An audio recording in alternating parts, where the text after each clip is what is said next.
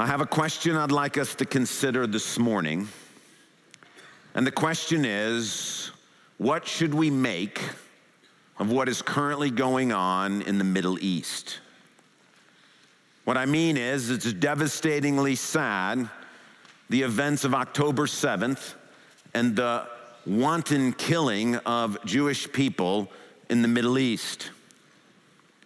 It is equally devastatingly sad to see the vicious retaliation of the state of Israel upon uh, the Palestinian people, whereby civilians on both sides are being killed. And the question for us this morning is, what should we as Christians make of this situation? How should we think about these things? Now, the wonderful thing about the Bible is it is literally the Word of God. Not it was the Word of God, it is the Word of God, meaning that through it, God speaks to every situation of life. God has something to say about the situation in Russia and Ukraine. God has something to say about the civil wars in Africa. God has something to say about the cultural wars in America. But one of the unique blessings and challenges of what's currently going on in the Middle East is that the Bible addresses this situation directly. And the question we have is, how from God's word should we understand what's going on? Now, originally, uh, when I had laid out the sermon series back uh, in Ju- a year and a half ago, wow, a year and a half ago in June, we were going to do the parable that Tom did last week and the parable at the end of Matthew twenty-one together. As we've seen what's been going on in the Middle East and prayed about it, Matthew twenty-one is directly applicable to understanding the situation that's happening in the Middle East currently. And so through some prayer and discernment, we decided to separate those two parables. Tom took uh, the first parable in Matthew twenty-two, the, the parable in Matthew twenty-two, and I'm going to take the one from Matthew twenty-one, the parable of the tenants, to be able to talk this morning about the situation in Israel. To understand what's going on, however, we can't start in Matthew twenty-one. We've got to start much earlier than that. And so what we're going to do this morning is we're going to go through a quick tour of Scripture to get us ready for Matthew twenty-one. In order to do this, I have a request. Uh, there are Bibles in the rack in front of you. We actually added Bibles in the rack, so there's now two of them. Uh, one is blue and one is brown. There is no difference between the two Bibles. The reason one is blue and one is brown is we ran out of brown Bibles, so we put blue Bibles in. If you have a Bible on your phone and you want to use that, if you brought your own Bible and you want to use that, that's perfectly fine. We're going to take a quick tour of some Old Testament passages. If you don't feel as comfortable finding passages in the Old Testament quickly, I just encourage you to use one of the church Bibles in the rack in front of you, and I'll read out the pages. And then in those pages, uh, you'll sort of be where we are. There's not enough for everybody to have one, and so if you could, if you could share with your neighbor, uh, if they need to use one, that would be great.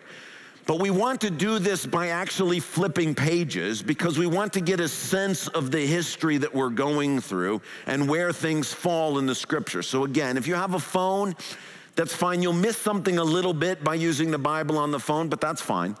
But if you want, we'd love for you to use one of the church Bibles as we take a sort of a background tour to get us ready for what Jesus has to say in Matthew twenty-one, so that we can understand exactly what God thinks of what's going on in the Middle East currently. So we begin in Genesis twelve. That's page eight in the church Bibles. Genesis twelve.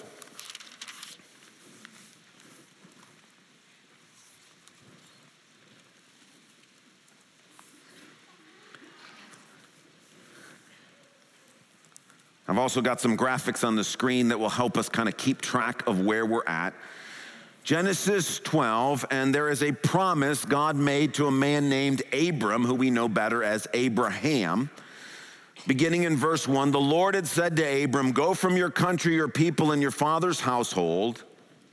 And then do you see the next phrase? To the land I will show you. I will make you into a great nation and I will bless you. I will make your name great and you will be a blessing. I will bless those who bless you and whoever curses you, I will curse. And all peoples on earth will be blessed through you. God says to Abraham, go to a particular land that I will show you. The land that God shows Abraham is the land that I have on a map here behind me. This is the land that we are talking about.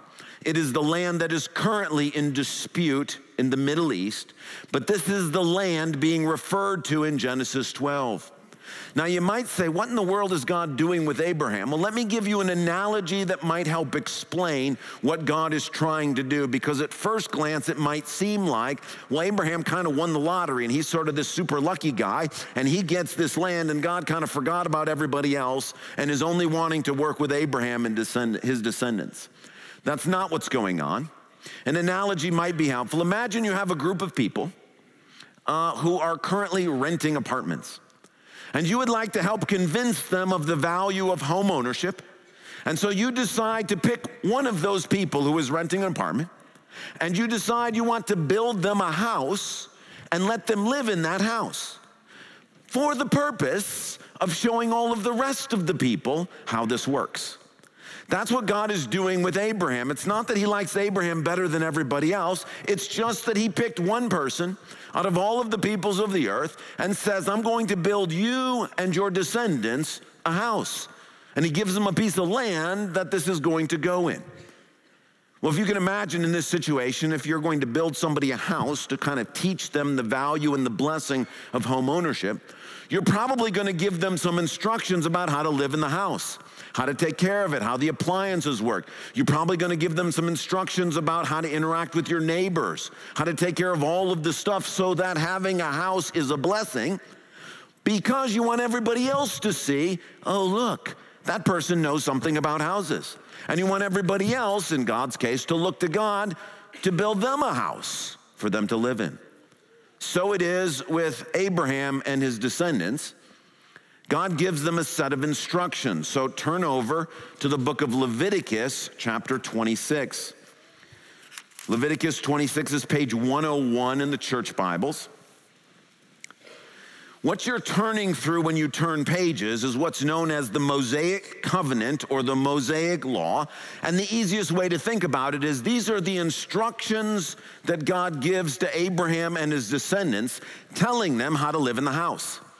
Here's the house. This is how it works. If you want to experience the blessings of the house, this is the stuff you should do. This is how to take care of the yard. This is how the appliances work. This is how to treat your neighbors. This is what you're supposed to do if you want this house to be a blessing. In the Mosaic Law or the covenant or the contract, God spells out, if you do these things, this will be the rewards.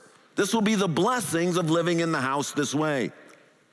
God also spells out, as you can imagine in the contract, if you're going to build somebody a house, there are stipulations in the contract. If the occupant of the house does not take care of the house, what will happen?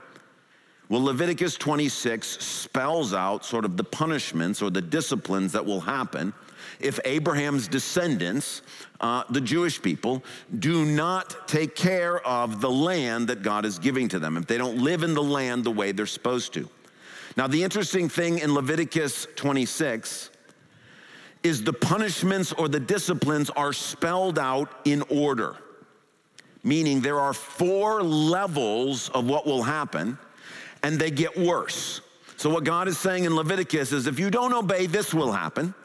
If after that you still don't obey, then this will happen. If you still don't obey, then this will happen, until you get to the fourth level. And so those are spelled out in Leviticus, verses fourteen uh, through the end of the chapter. We won't read all of it. I'll just explain it to you. Level one, the level one punishment for Israel not obeying and doing what they're supposed to do is God says they will experience disease and defeat. By defeat, what he means is when you go into other people's lands to fight them, you're going to lose. That's the level one set of punishments. Level two, if Israel doesn't heed and begin to obey, as a result, level two, crops will stop growing. God says, that's going to be the next thing that I'm going to do to try to get your attention. And you can hear the contractual language here. If you don't do this, then this happens.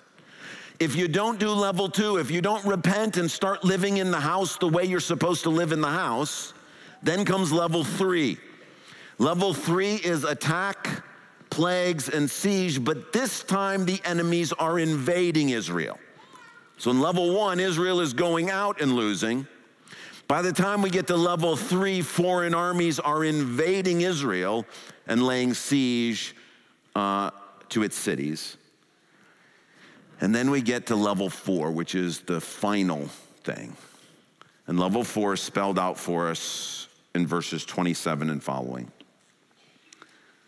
If in spite of this, in spite of these first three levels, if you don't pay any attention to this, if in spite of this you still do not listen to me, but continue to be hostile toward me, then in my anger I will be hostile toward you.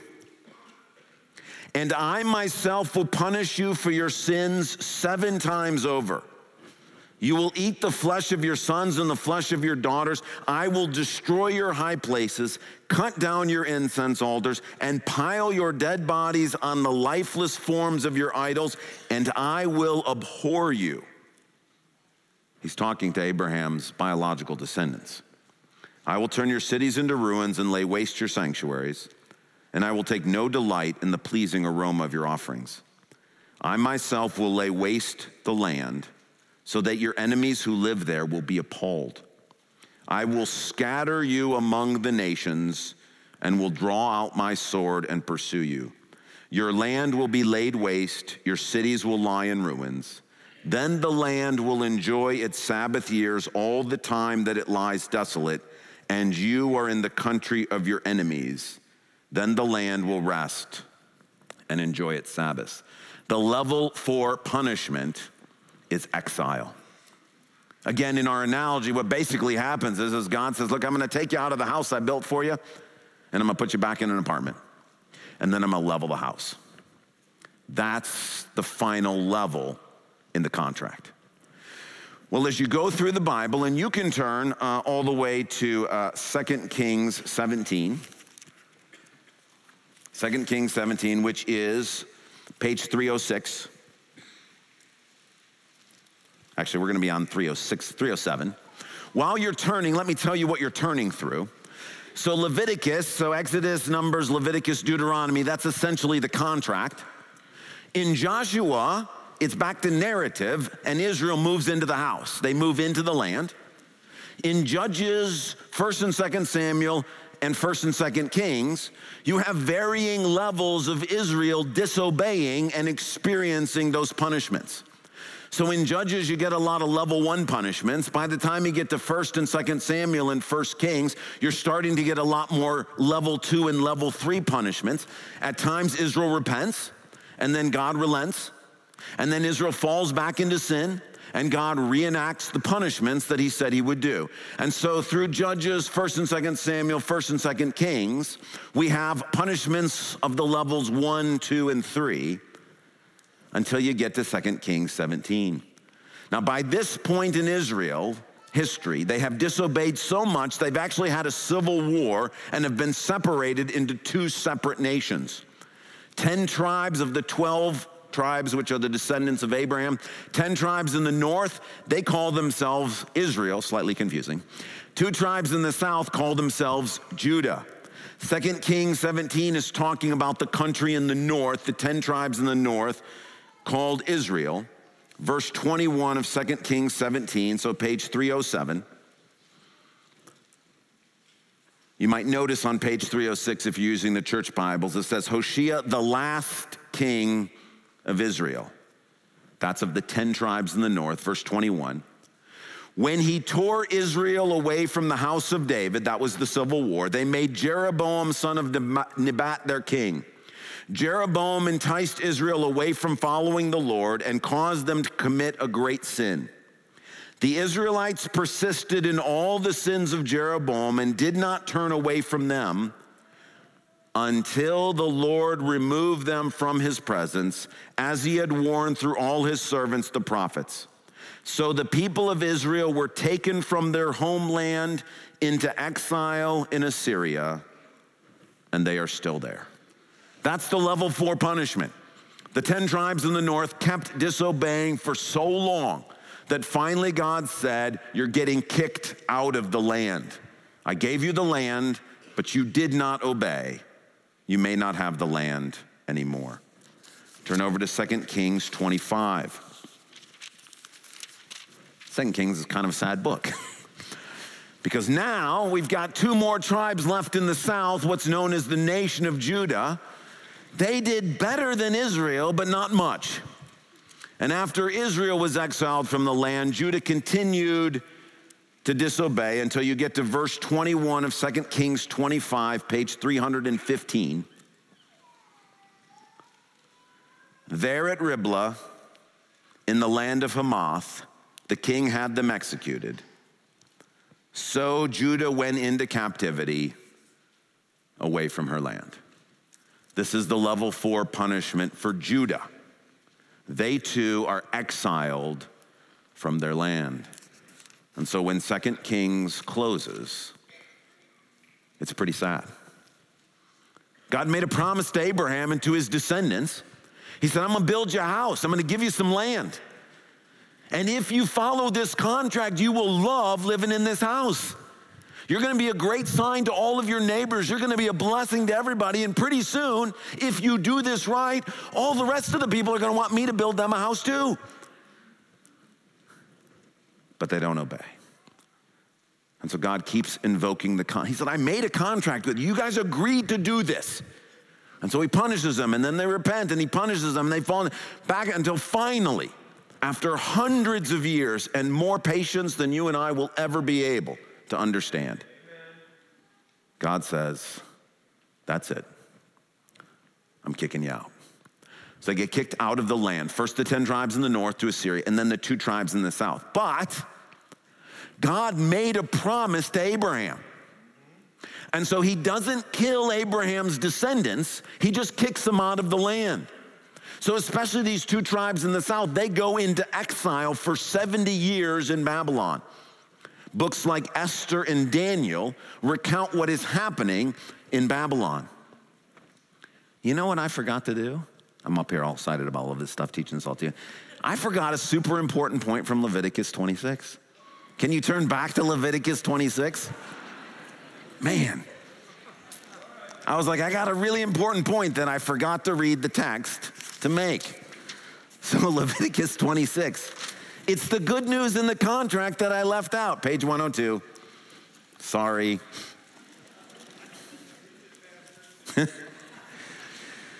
Leviticus twenty-six, page one oh two. Okay, so we're back into the contract. Verse forty. So after God says, this is what's going to happen if you violate my commands. But if they will confess their sins and the sins of their ancestors, their unfaithfulness and their hostility toward who?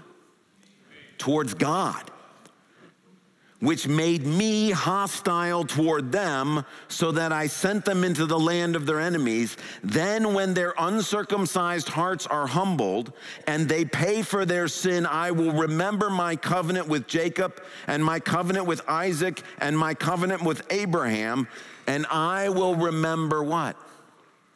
The land. This is the good news. I'm so sorry that I forgot to read to you, which is even after level four punishment, even after the total violation of the covenant, God says, if they will repent, if they will confess, I will remember the promise that I made, and I'll put them back into the land. Okay, so all the way back, we're still in Second Kings twenty-five. What happens is, is Judah goes into exile in Babylon. They're living outside the land exactly how God said it would happen in the contract. But through the faithfulness of Daniel and some other people, they begin to realize that God did to them exactly what they deserved. Actually, less probably than what they deserved. And so Daniel confesses the sins of his people in exile, and God hears that confession, counts it for them, and then returns them to the land. and they begin to rebuild the land. That's the books of Ezra and Nehemiah. And so the Old Testament closes with Israel being back in their land, and the New Testament opens with Israel being in their land. However, in between the time of Ezra and Nehemiah and the time of the opening of the New Testament when Jesus shows up on the scene, Israel's in their land, but they've not been super obedient. So they've experienced levels one, two, until we finally get to level three punishment, meaning when the New Testament opens, Rome is in the land ruling. That's a level three punishment. Their enemies have invaded the land, and Israel is not in control of the land that God entrusted to them. That's where we are when Matthew twenty-one comes on the scene. So now, would you please turn to Matthew twenty-one, page eight oh three.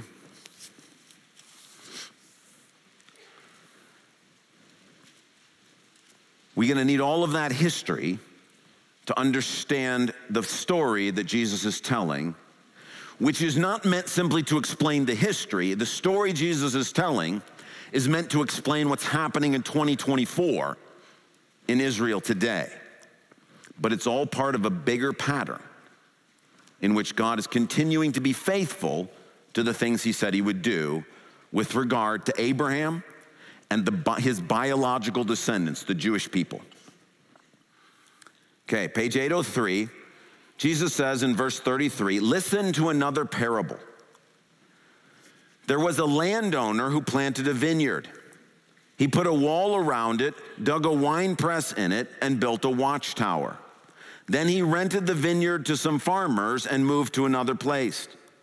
When the harvest time approached, he sent his servants to the tenants to collect his fruit.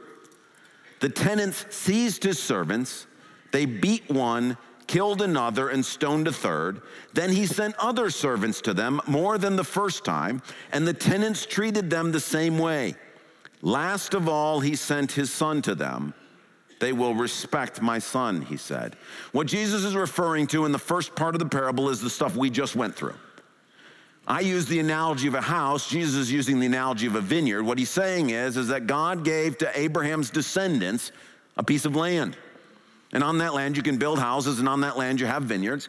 And then he sent to them people to collect the fruit. What this means is he sent to the people of Israel prophets who were coming to ask for the fruit, meaning he wants the fruit of the Spirit. He wants love, joy, peace, patience, kindness, goodness, gentleness, faithfulness, and self-control. He's looking for the things, the blessings that were supposed to come out of obedience. Jesus said, what did the Jewish leaders do to those prophets? They beat them, they stoned them, they killed them, they rejected them. Those are the pages we turned through. So we didn't turn, after Second Kings, there's not much more history. The rest of the books we turned through were the prophets. The prophets who had came and said to Israel, hey, look, this isn't your land. God gave it to you so that you would produce the fruit that goes with obedience. Give him what he deserves. That's what the contract calls for. And they refused to do that.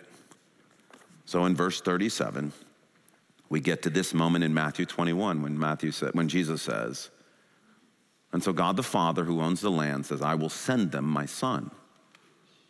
That's Jesus. Surely they will listen to my son. Surely they will listen to the very Son of God. Verse thirty-eight, but when the tenants saw the son, they said to each other, this is the heir. Come, let's kill him and take his inheritance. This is how you know this is satanic, because who in their right mind would think that if you killed a guy's son, he's going to give you land? It doesn't make any rational sense whatsoever.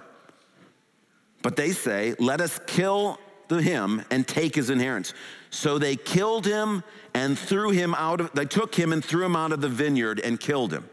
That, of course, is the crucifixion. Therefore, when the owner of the vineyard comes, what will he do to these tenants? He will bring those wretches to a wretched end, they replied, and he will rent the vineyard to other tenants who will give him his share of crop at the harvest time. Jesus said to them, have you never read in the scriptures, the stone the builders rejected has become the cornerstone. The Lord has done this, and it is marvelous in our eyes. Therefore, I tell you that the kingdom of God will be taken away from you. He's speaking to the Jewish leaders, and given to a people who will produce its fruit.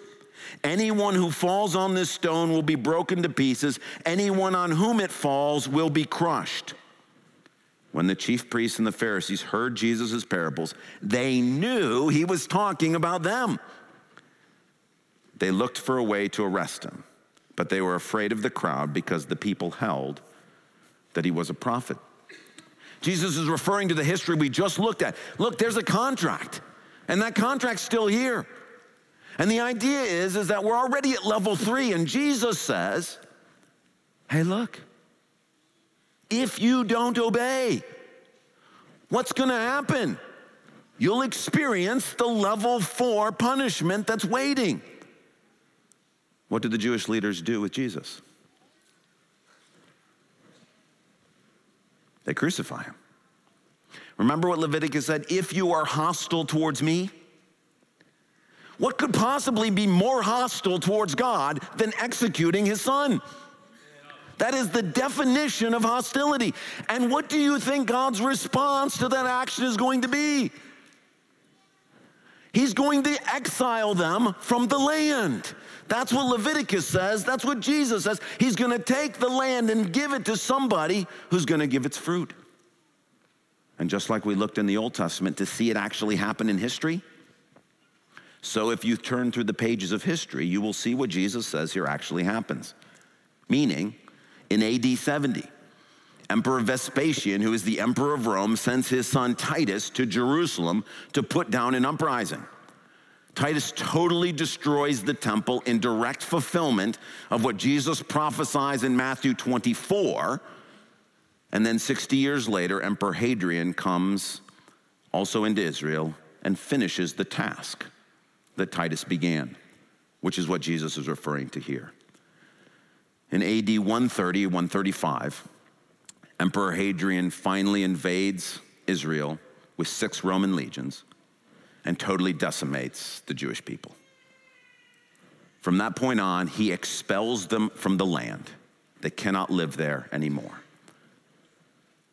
To sort of rub salt in the wound and to try to make this stick, Hadrian decides to rename the land. And so he tries to go with the name of the group who came before Israel, except he gets it slightly wrong. Instead of Philistine, he calls it Palestine, which is where that name came from. So Hadrian renames the land Palestine or Palestine. And from A D one thirty, until nineteen forty-eight, Israel was living in a state of exile from their land. In nineteen forty-eight, in response to the Jewish Zionist movement, the United States, Great Britain, and the United Nations created the modern state of Israel. I have a map here of what that looks like. These are not the nineteen forty-eight borders. I think these are the nineteen sixty-seven borders. But you can see the lighter part. Uh, that's what we call the state of Israel. The green kidney-looking thing in the middle of it is what we call the West Bank. It's on the West Bank of the Jordan River. And then you can see the Gaza Strip, uh, which is down here by Egypt uh, in the south. This is the land that's currently being disputed today. Many Christians, when this happened in nineteen forty-eight, thought this is a fulfillment of prophecy, because God did prophesy that Israel would still get this land. And remember, the contract's still there. God made a promise to Abraham and to his biological descendants about this piece of land. And so lots of Christians were like, whoa, look at this. God is fulfilling prophecy. But the question that remains, why did Israel get kicked out of the land? Disobedience, specifically how? They crucified the Messiah. That's the sin they got exiled for. So I scratch my head and say, but wait a second. In nineteen forty-eight, we didn't have repentance for that sin. Meaning the Jewish leaders who formed the modern state of Israel did not begin confessing Jesus as Messiah. Furthermore, when I look at what's currently going on, I look and I say, well, where are the fruits of the Spirit in the leadership and what's happening? Where is love, joy, peace, patience, kindness, goodness, gentleness, faithfulness, and self-control? This is what God is expecting from the land. God brings Israel back into the land with Daniel because they've repented, and they're trying to offer God the fruit that he deserves. Now I see in A D one thirty they got kicked out because they rejected Jesus as Messiah, and then I look and think, but that hasn't been accounted for. They haven't repented from that. There hasn't been a national confession of sin against God. When they are hostile toward me, there's not been a recognition of a lack of obedience. And then I look at what currently is going on in the Middle East and I think, is this how God does things? This doesn't feel like God to me. Now some of you are like, whoa, what are you saying? Let me say it this way. I do believe that it's very possible that God will use what happened in nineteen forty-eight and the creation of a modern state of Israel. I do believe that God may use that in part of fulfilling his promise still on the books to Abraham and his biological descendants. But when I look at what's going on there currently, it looks a lot, it looks to me a lot like a previous story in Israel's history. One that goes all the way back to the person they're named after. Abraham's grandson, a man named Jacob, whom God changes his name to Israel, which is where we get this language from. That person, Jacob, was promised a blessing by God. That the blessing that we read in Genesis twelve was supposed to go to Isaac, his father, and then from Isaac, not to Esau, his brother, but to Jacob. This is how it's supposed to go: Abraham, Isaac, Jacob. But Jacob did not wait for God to give him the blessing. What did Jacob do? Jacob stole the blessing through deception. Jacob tried to make something happen in his own time that God had not yet brought about in God's timing. Now, in the end, God ended up using it. But at no point did God ever approve of how Jacob got it. When I look at what's going on in the Middle East, I see something that God has promised will happen, starting to happen, but I think the means by which we got here are not means that God would approve of because they do not yet involve an acknowledgement of Jesus as Messiah. And what the New Testament says is, is how the biological descendants of Abraham get this land is when Jesus, the Messiah, returns and is acknowledged as Messiah, then he puts them back into their land. So what do we have going on now? Well, I think we got a political problem of human making. There's a reason why Esau wants to kill Jacob after he steals the blessing. There's a reason why Esau's descendants, Edom, are constantly at war with Jacob's descendants, Israel, because Jacob inserted sin into the process. So what we have going on here is a political problem. So, currently in the Middle East, how should Christians think about things happening there? Let me give you six principles that hopefully will help us as we think through and process what's going on. Number one, our priority today is supporting, loving, and praying for Christians in the land of Israel, both Jewish Christians, meaning Messianic Jews, and Arab Christians, all believers in Jesus. They are the ones currently in the land giving God the fruit that he deserves.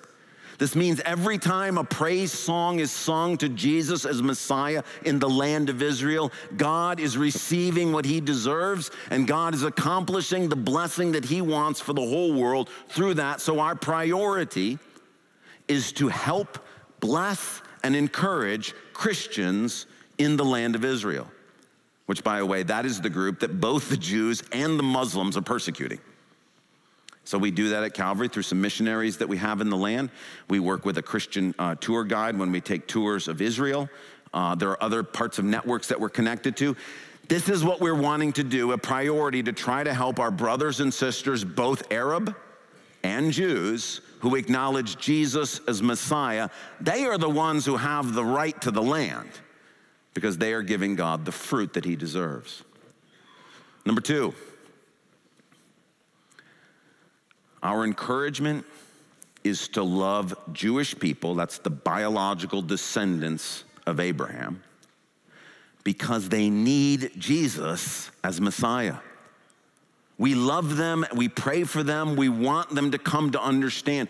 The problems that are happening in the Middle East are not a result of simply the state of Israel or Hamas or those sorts of things. The problem in the Middle East is that people don't know Jesus.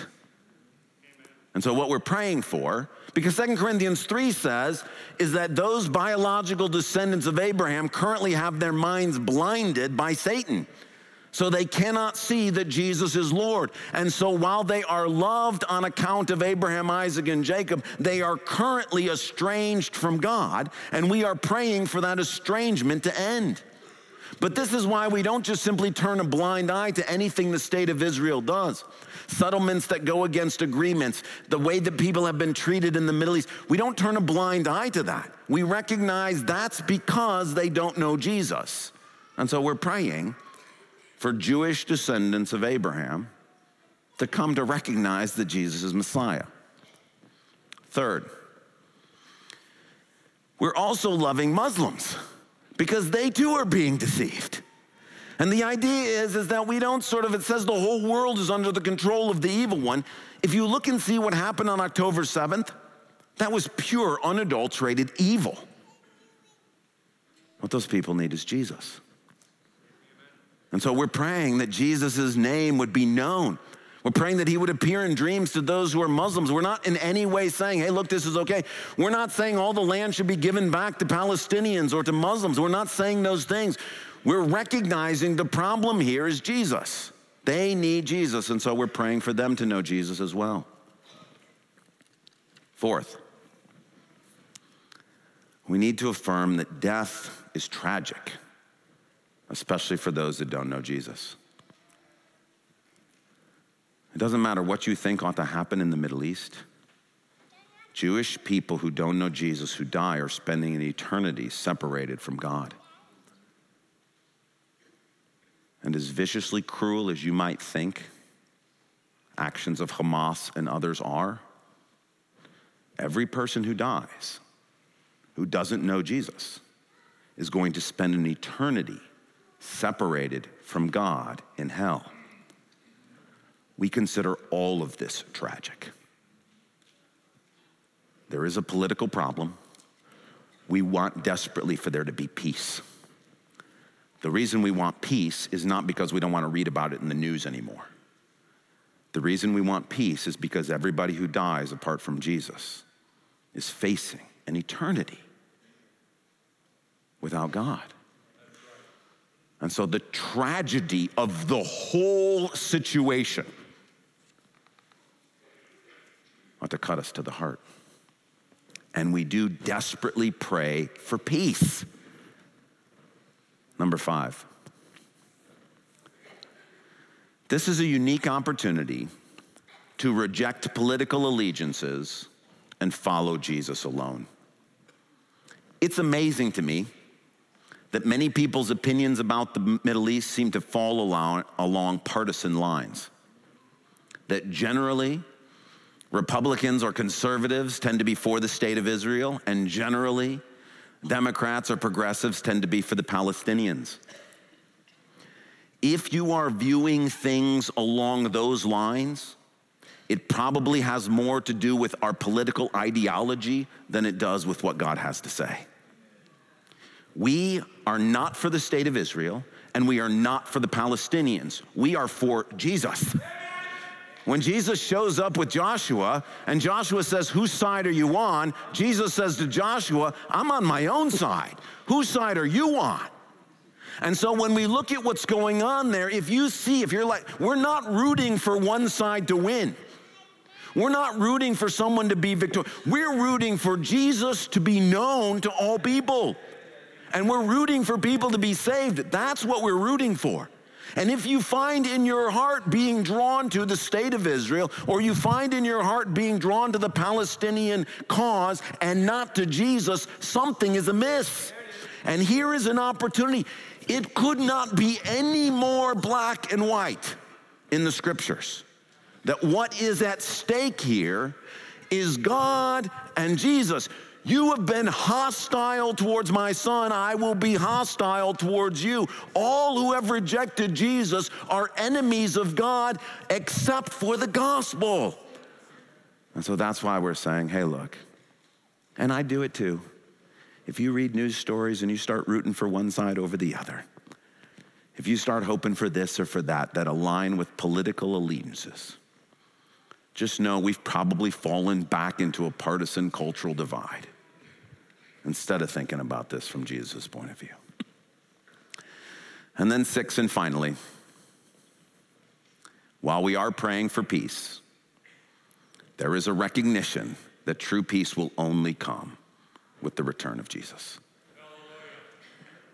And so in the midst of the mess, we're looking for any political solution that will keep people from dying, that will be fair and right and just and good as possible. But we're recognizing that our ultimate hope is we need Jesus to come back and make this all right.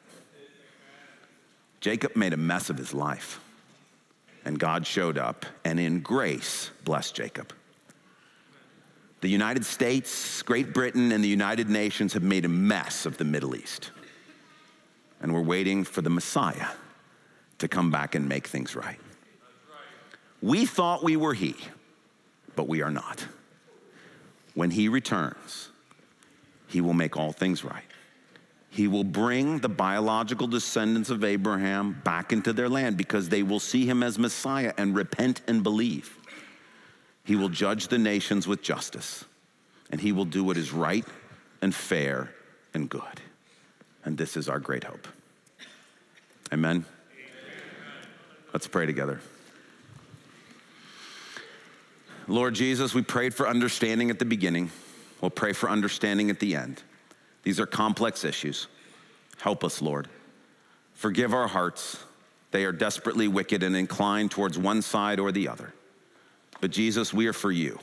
We want your name to be glorified. We are pained that your enemies put you to death, but we were those enemies. And you were gracious to us. Help us to love all people who do not yet know you.